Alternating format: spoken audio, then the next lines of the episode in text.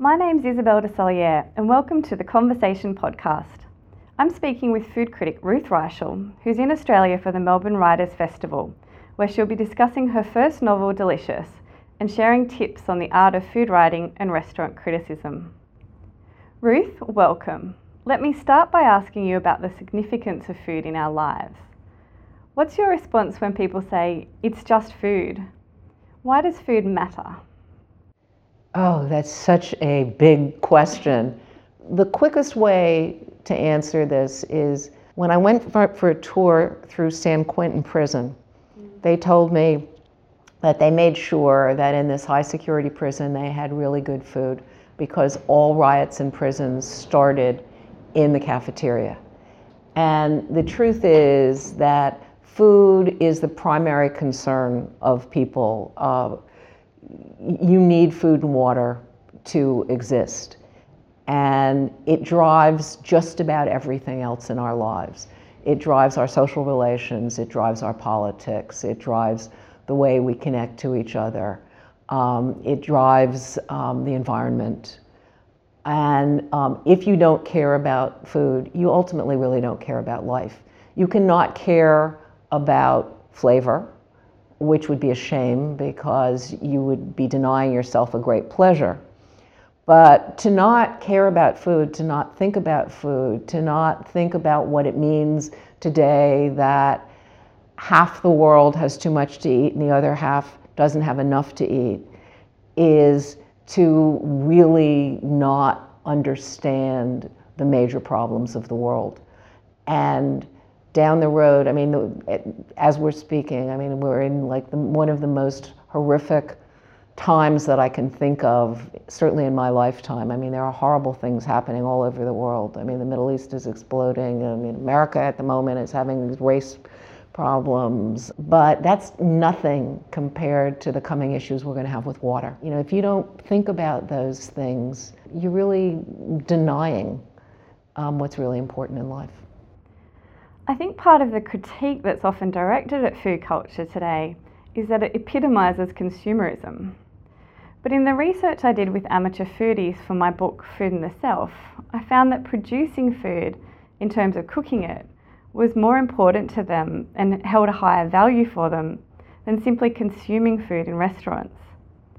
I'd like to know what your thoughts are on this and if you think there's been a return to cooking and production in food culture as opposed to more of an obsession with restaurants and consumption in the 80s. Well, I think you divide this in, in two ways. If you think about producing food, is there a return to gardening?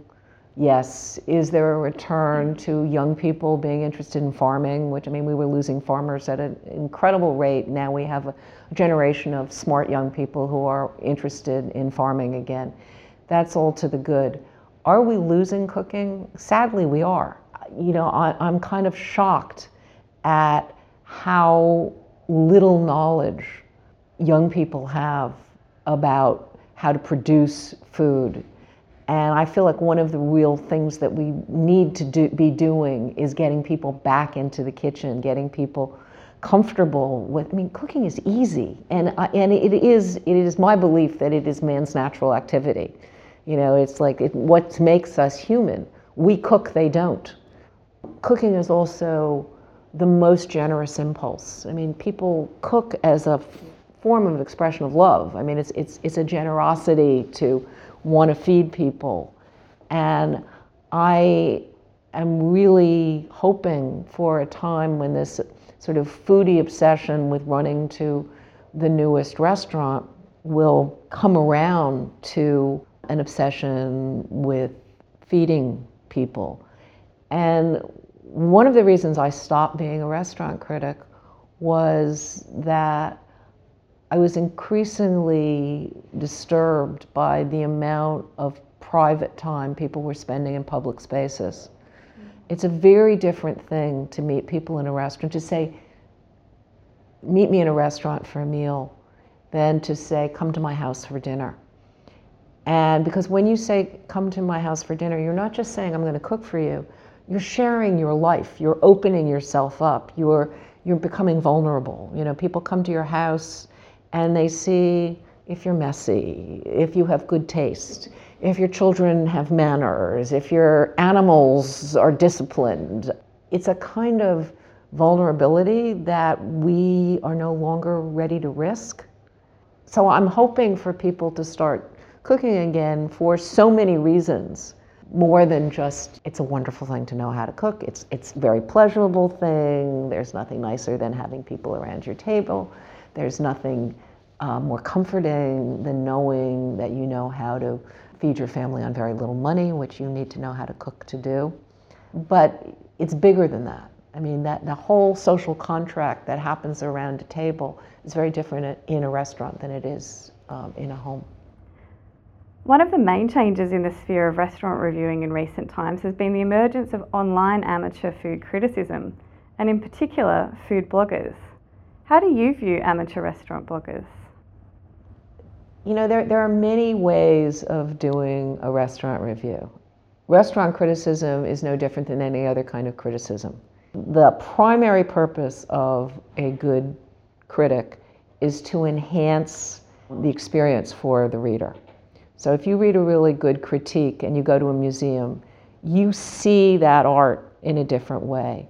And with restaurant criticism, with a really good critique, you go to that restaurant prepared to experience that food in a richer way. You, you've learned something about you know where this food comes from, where the chef comes from, where it fits into the history of restaurants. The kind of blogging reviews that happen are essentially consumer reports. They're go spend your money here or don't spend your money there. And what I like about them is that as a consumer of those kind of critiques, you need to learn to use your own judgment. Um, you need to be able to triangulate between this is probably a friend of the chef, this is his mother, this is a disgruntled person who is probably a jerk. Um, you know, you need to like read them with, and bring your own intelligence to it. And the other side of it is it has made the professional critics better. I mean, I think certainly in the United States right now we have the best restaurant critics we've ever had. I mean, they are um, the most knowledgeable, the best writers, the most interesting group of restaurant critics we've ever had because they can't Restaurant critics used to be able to just be consumer report. I mean, if you look at Craig Claiborne, who essentially invented restaurant criticism in the United States, all he was really doing was saying, spend your money here, don't spend your money there.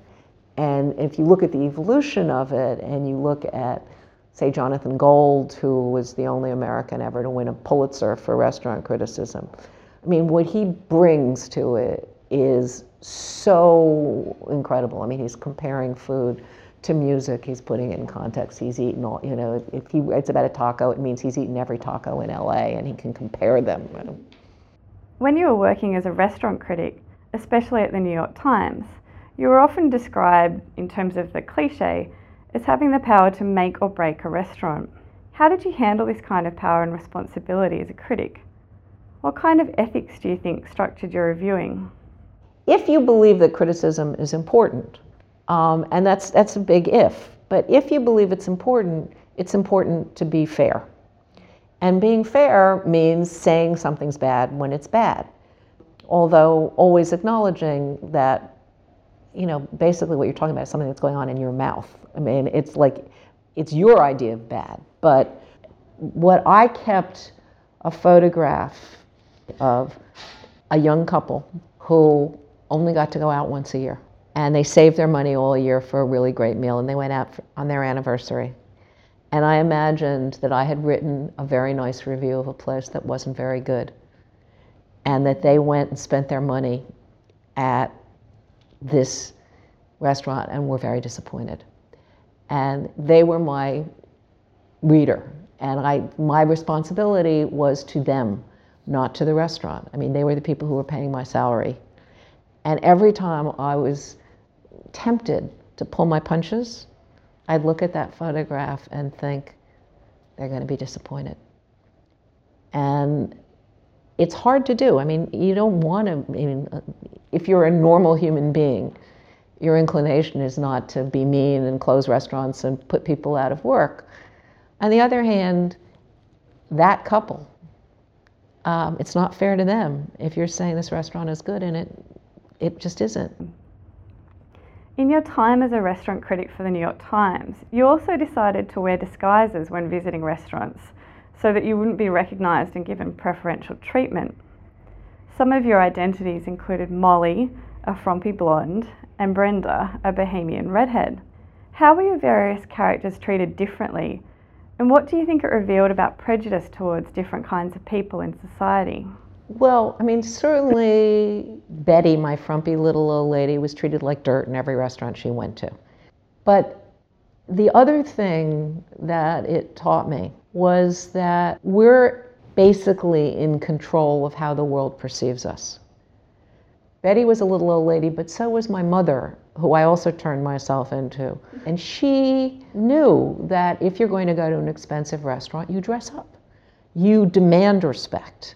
And part of, for me, I mean, it was fascinating because I'd never really cared about clothing or what I looked like, and I didn't really feel like I was in control of it. But doing all these disguises, it was so odd because I would put these things on, and inside I'm still me.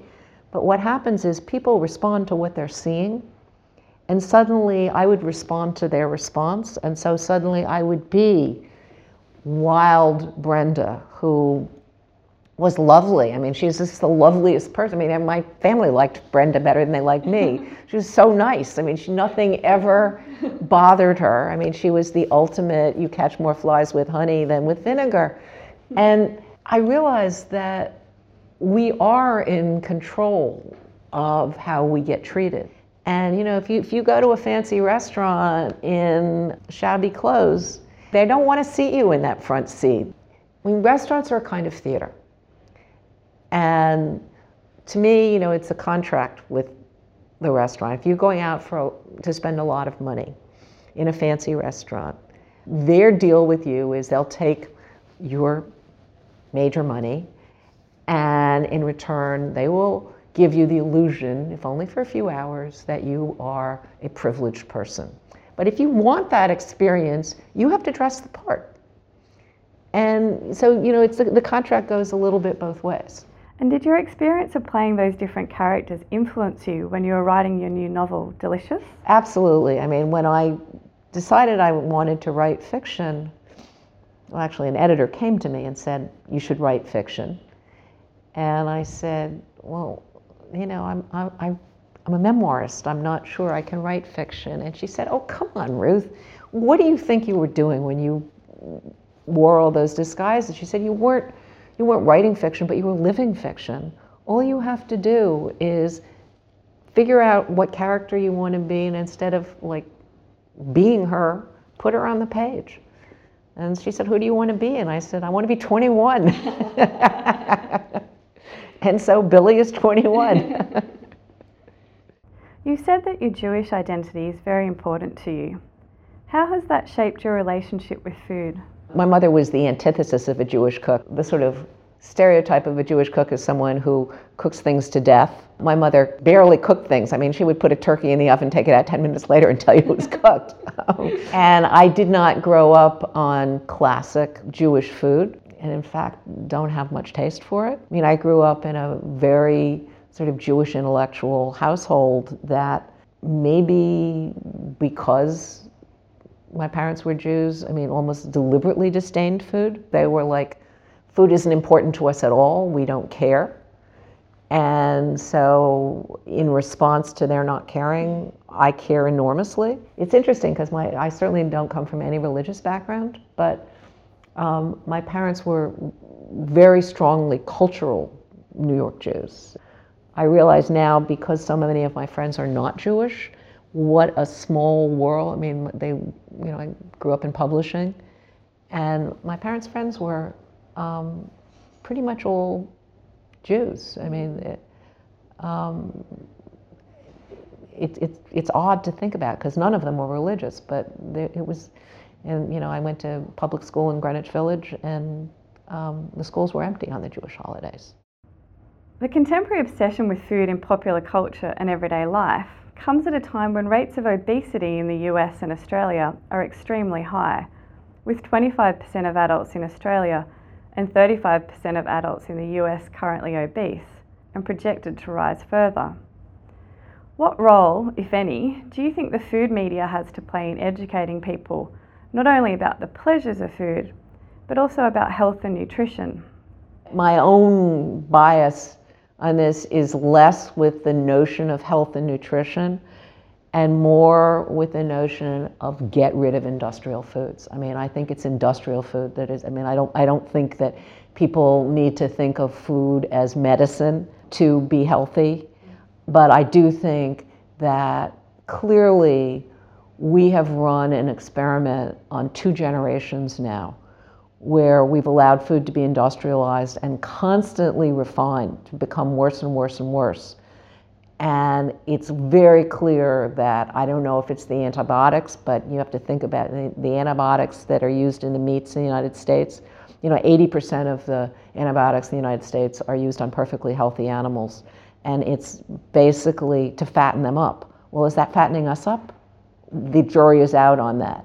Is the fact that people think it's perfectly normal to drink 64 ounces of soft drinks.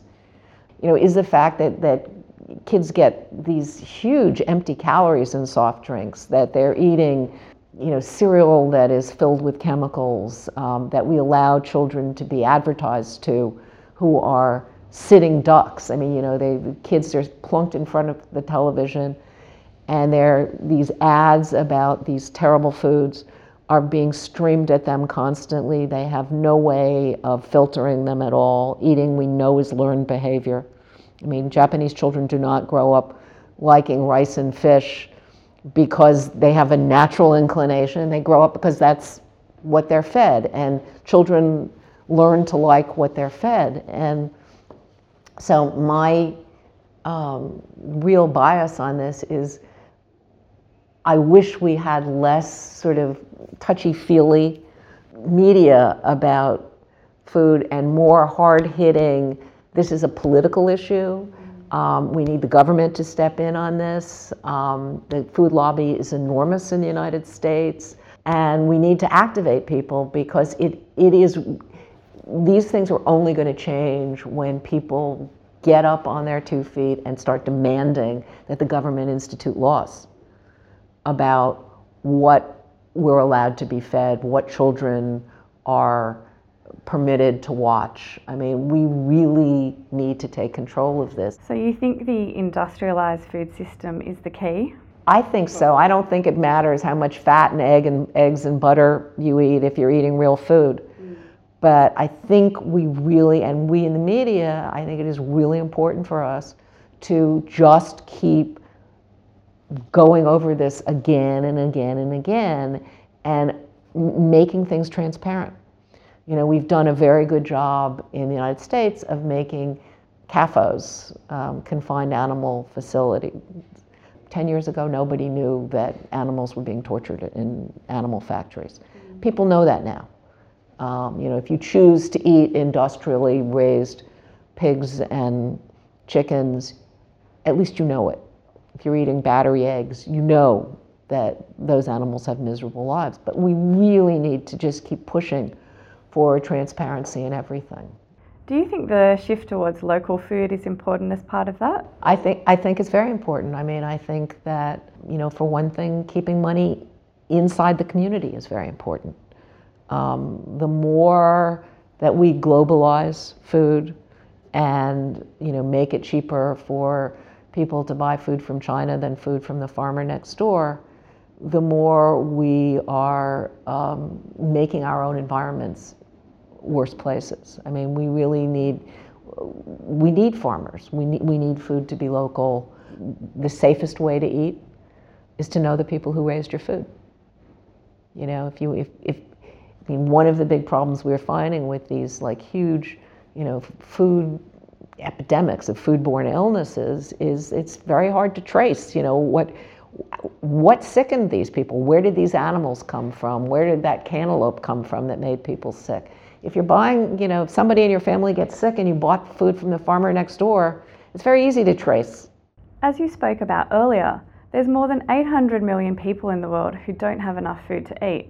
And it's not just a problem confined to the developing world, but also one on our doorstep, with 5% of households in Australia and 15% of households in the United States experiencing food insecurity. I think it's more than that in the States. One in five children in the United States goes to bed hungry. One in five. What do you see as ways of addressing this? It's such a big problem, um, and we all know that you know it's largely a problem of, in the third world. It's largely a problem of distribution. It's not that there's not enough food. Um, in Western culture, um, you know, one of one of the ways you address it is people need to learn to cook again. You know, I mean, if you know how to cook, it's easy to live on things like rice and beans, which are very cheap, and if you know how to balance protein.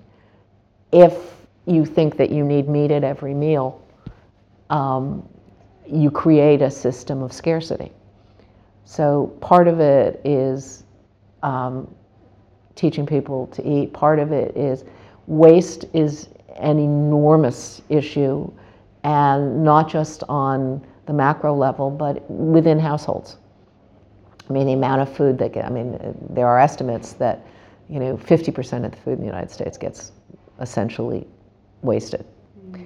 And um, so, you know, part of it is we need to, again, you know, teach people to cook. So, I mean, that's on a household level, people just throwing things out. Um, you know, one of the things that's really encouraging is that chefs, you know, all over the world are starting to address these issues. When, when I first started reviewing restaurants, um, there were no second harvests, no food pantry. I mean, people now, you know, there are people who go and collect food from restaurants for redistribution. But um, again, um, I, I can't speak to Australia, but the biggest issue in the United States is taxation policy. It's like we tax the wrong things. So um, meat is subsidized, sugar is subsidized, vegetables are not subsidized. If you changed that and you started subsidizing healthy food, and you, I mean, there's a reason why when you go to McDonald's, it is cheap to buy a hamburger and expensive to buy a salad, and that's because of our tax policy. So, you know, so much of this needs to be changed at a government level. I mean, it's like, it's very hard for individual people to do anything other than lobby the government.